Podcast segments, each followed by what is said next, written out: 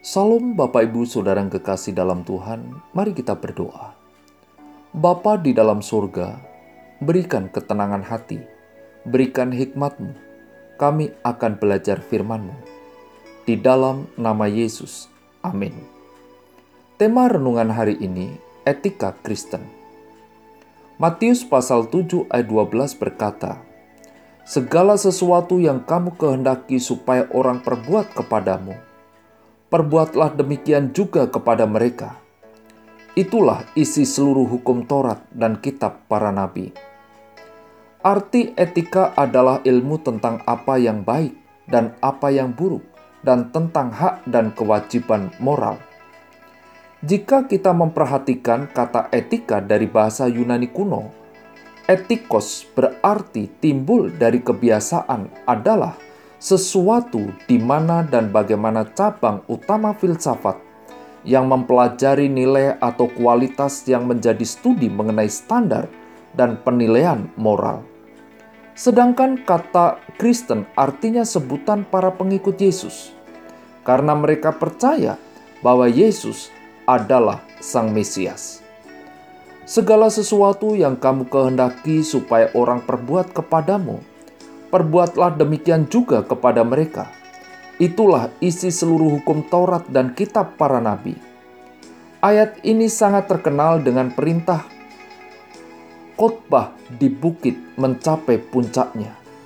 Ucapan Yesus ini adalah puncak dari seluruh etika Kristen dan merupakan ajaran etis memiliki kualitas kekal. Ajaran ini adalah ajaran yang baru yang sekaligus merupakan pandangan yang baru tentang hidup dan kewajiban kehidupan orang percaya. Pernah kita mendengar ajaran atau nasihat, "Janganlah melakukan hal-hal yang menyebabkan engkau sendiri marah." Apa hal-hal itu dilakukan orang lain terhadap dirimu sendiri? Ajaran yang menjadi dasar kehidupan etika dinyatakan dalam bentuk kalimat negatif tetapi apa yang diajarkan Yesus menyatakan dalam bentuk positif.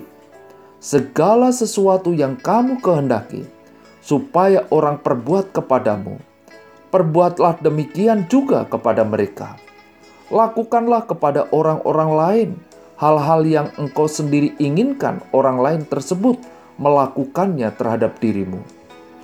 Mentaati perintah Yesus tidak mudah, di ayat 12 ini Yesus merumuskan kembali sikap, kewajiban, dan kehidupan Kristiani. Dari cara-cara negatif diubah menjadi positif. Kita dipanggil bukan untuk menjadi pribadi yang masa bodoh, hendaknya menjadi pribadi-pribadi yang aktif dan dinamis. Kehidupan Kristen tidak boleh merugikan orang lain, tetapi harus mengasihi sebagaimana ia orang lain perbuat itu pada dirinya. Tekanannya adalah memberikan diri pada sesama, bukan menuntut. Segala sesuatu yang kamu kehendaki supaya orang perbuat kepadamu, perbuatlah demikian juga kepada mereka.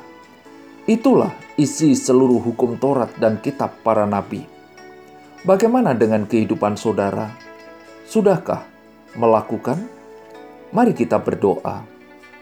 Bapa di dalam sorga, berikan ketaatan untuk melakukan firman-Mu. Di dalam nama Yesus. Amin.